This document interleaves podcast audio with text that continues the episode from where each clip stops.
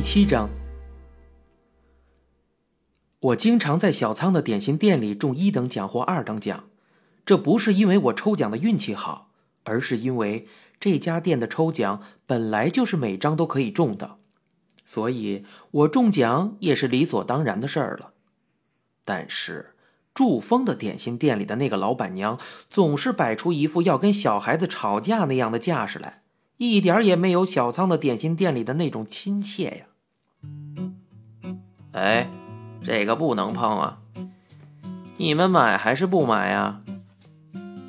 所以很自然的，我们这些小孩子把祝丰的那个老板娘叫做抽奖的老太婆，而且这个老太婆店里的抽奖券根本就没有一等奖和中奖的这些。有一次我们去店里的时候。老太婆只剩下三张奖券了，一等奖的塑料模型还没有被抽到。我和浅野君、别府君三个人觉得这次稳操胜券，于是各交了十元抽奖。按理来说，我们认为肯定会有一个人中奖的，可是我们三个人竟然都抽到了不中，不愧是老太婆的店呀！好奇怪呀，怎么没有中奖呢？我们不满地向老太婆追问着。我想，再没有哪个消费团体抗议的时候有我们这么正当的理由了吧？结果，那个做了多少年假的老太婆脸不红心不跳地坐在椅子上，只是若无其事地说了一句：“哎，是很奇怪呀。”最后，那个老太婆给了我们不中的奖品，是一个非常小的人偶。说了一句：“那，这个给你，谢谢光顾了。”等我第二天再去老太婆店里的时候，一等奖的塑料模型已经被挂在了墙上，价格是一百日元。我不得不佩服这个老太婆的厚颜无耻。不过，还有一种抽奖的奖券，我们被称为甜奖券。这种奖券不是直接在纸上刮出来看看是不是中奖，而是用舌头舔湿了上面的字才会显示出来。这样一来呀，就连这个老太婆也无计可施了，因为我们一舔作假也就不可能了。所以，我们每天都去店里买舔奖券来舔。中了一等奖的话，我们就会把沾了我们口水的奖券放在老太婆的鼻子底下，炫耀道：“嘿嘿，快来看呐，老婆子，我抽到了一等奖！”以此来报复我们平时所受到的不公正。其实，像老太婆那样造假的，不只有点心店这一家，烤章鱼店里的烤章鱼里竟然还夹杂着鱼糕的切片。不过，大家都习以为常了，没有人会指出来。小仓集市上的人看到跟在奶奶身边的我，会跟我打招呼：“啊，小杰又长大了，到暑假了，所以回来了吧？”可是啊，我却说不出“嗯，我回来了”这几个字。奶奶还会进米店买米，托他们把米送到家里。夏天我在的时候，奶奶还会给我买凉凉的饮料。为此，我每天都能咕噜咕噜的喝到很多饮料，特别的开心呢。很多时候，邻居家的阿姨也会跟我和奶奶一起去买东西。阿姨家没有生小孩去集市的路上有两栋建筑物，中间有一尊小地藏菩萨，所以每每走到那个地方，阿姨就会停在那里。双手合十好长时间，祈祷地藏菩萨能赐给他们一个孩子。有的人因为怀了小孩而感到烦恼，也有的人因为怎么也不怀孕而去祈愿。有的人得知自己怀孕的时候，会惊诧的想：“没想到我竟然怀孕了。”也有人因为没有怀孕而吃惊的说：“我怎么生不了小孩呀？”每个人在小的时候都曾经对自己的将来有过幻想，即使自己做不成歌手或者是宇航员，将来肯定也会成为某个人的母亲或是父亲。可是，当时认为这种理所当然的事儿，却不一定发生在自己的身上。有些事，几乎所有人都能实现，就连不想要的人，也不得不接受。可是这种事儿，有时候在自己身上，却实现不了。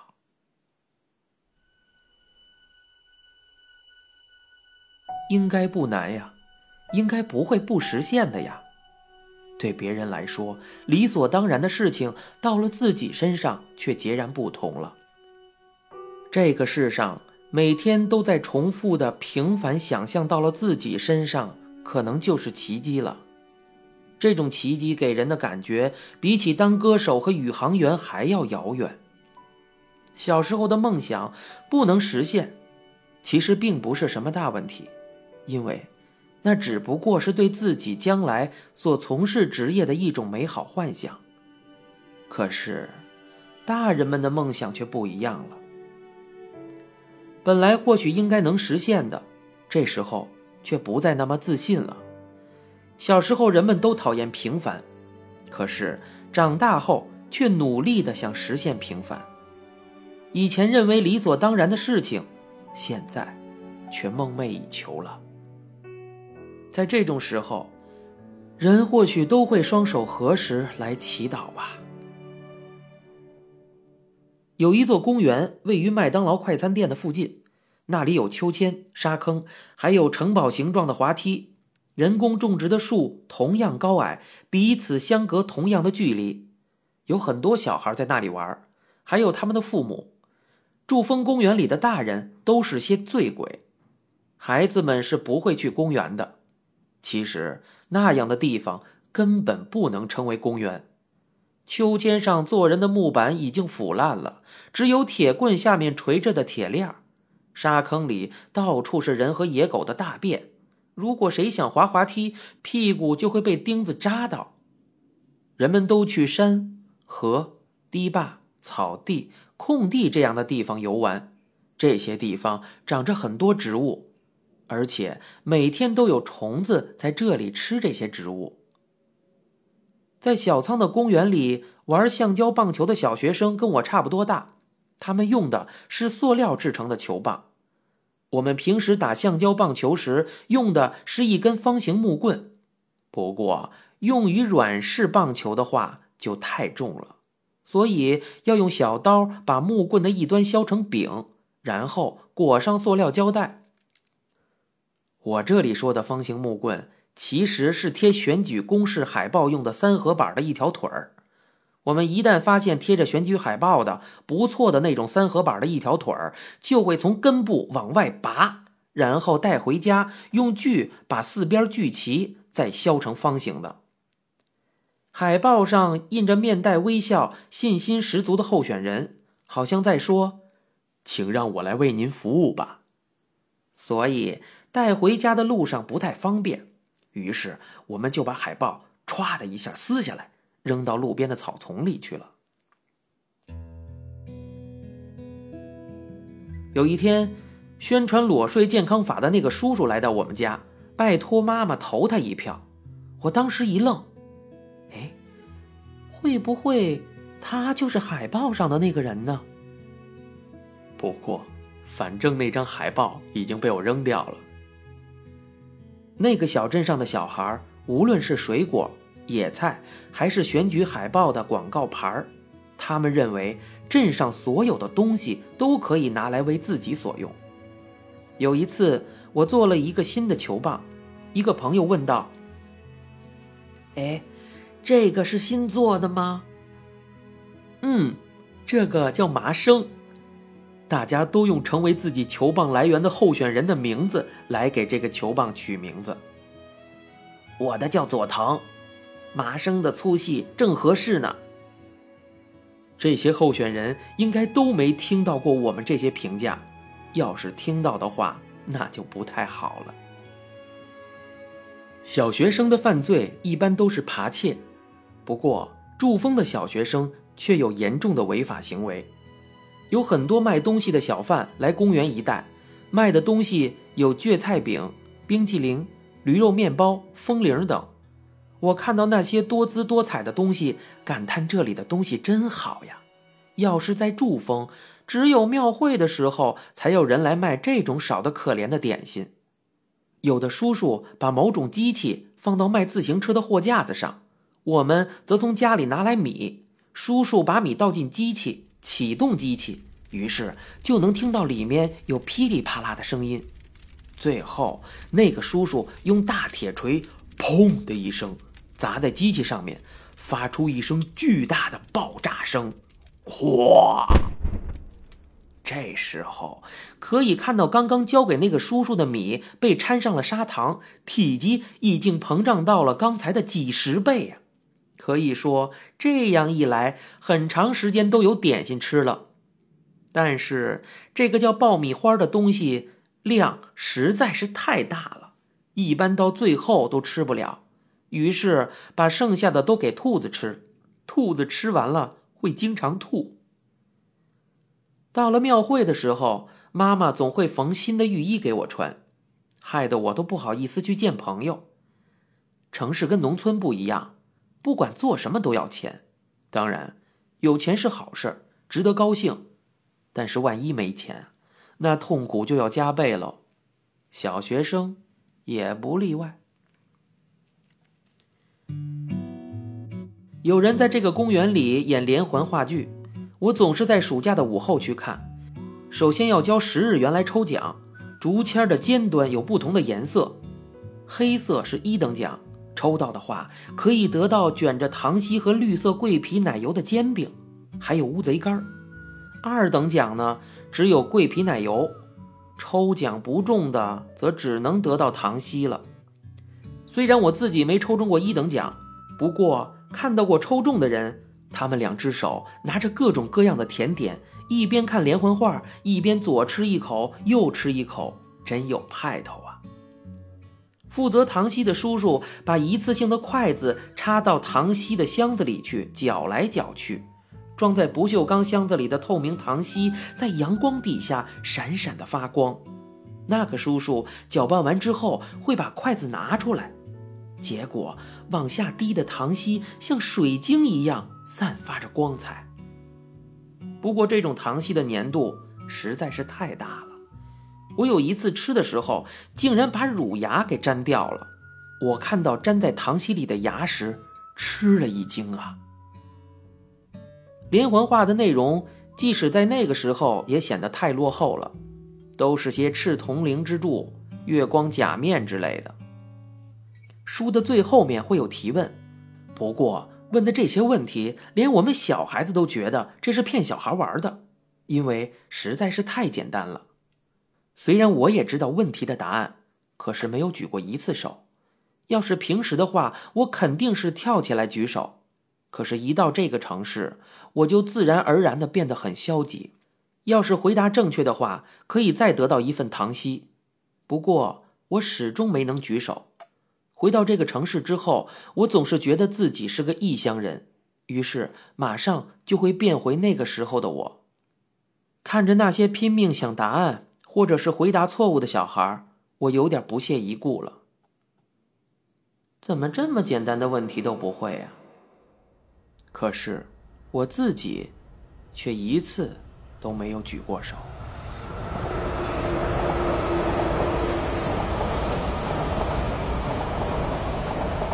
来到小仓的时候，爸爸也只是偶尔回来一次。爸爸本来就缺少奉献精神，虽然游乐场就在我们家的附近，他却不愿意带我去玩。在家的时候，他也只是睡觉、看电视，连吃饭的时候也在看电视，基本不跟我说什么话。而且有时候我在津津有味的看着动画片或者棒球节目，爸爸竟然在后面一声不吭的就把频道转换到了他自己喜欢的节目上。爸爸在家的时候，我感觉小仓的夜晚很沉重、很漫长。这肯定是因为我逆反了爸爸与我之间的交往方式，彼此之间的距离，所以才会觉得时间特别的难挨。一年级的时候，我曾经做过一个小测验，这是一个社会方面的测验，但是里面竟然出现了“你的父亲做什么工作”这样的问题。爸爸工作的样子，在我的记忆里，只有我三岁的时候，他用蓝色的颜料画画那一次。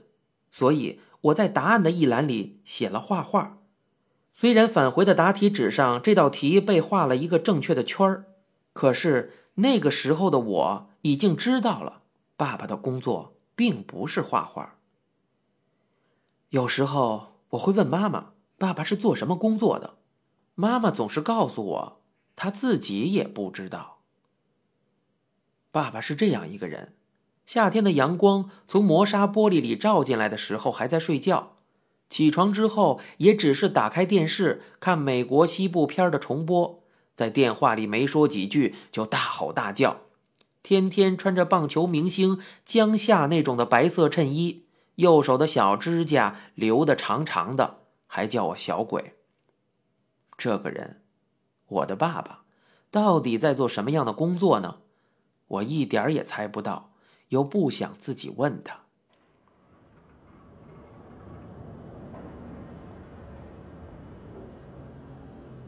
你想吃牛排吗？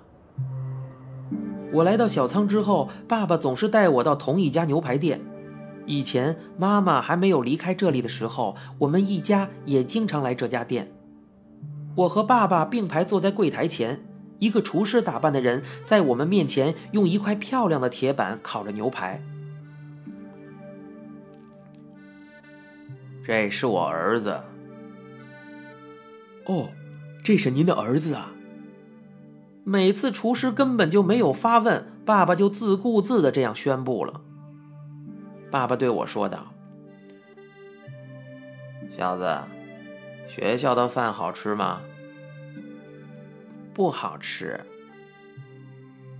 你妈妈做的菜好吃吗？嗯，好吃。你还在养小动物？嗯，我还在养。哼，不过我不喜欢动物。我们的谈话到此戛然而止。所以每次到最后都是爸爸跟那个厨师在聊天闹市区里有一个地方一直坐着一个乞丐，我每次看到那个人就会觉得特别的难受。我跟妈妈或奶奶一起的时候，都会向他们要些小钱，然后打开乞丐面前的铝餐盒，把钱放到里面。妈妈看到我这么做，会夸我做了好事。有时候走过那个地方没看到那个乞丐，妈妈还会担心那个人是不是已经死了。我跟爸爸去那家牛排店之后，一般也会走过那个地方，然后进到闹市区的深处。那天，那个乞丐又在吹口琴，我向爸爸要点钱，结果他把装零用钱的钱包从口袋里掏了出来，打开拉链说。你自己拿吧。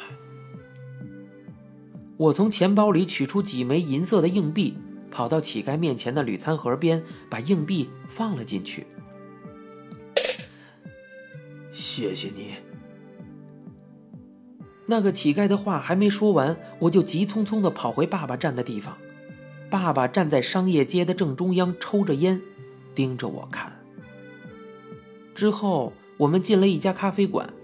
爸爸一天要进三趟咖啡馆，走了一点路就说要喝杯咖啡，然后也不征得别人的同意就自顾自地走进去。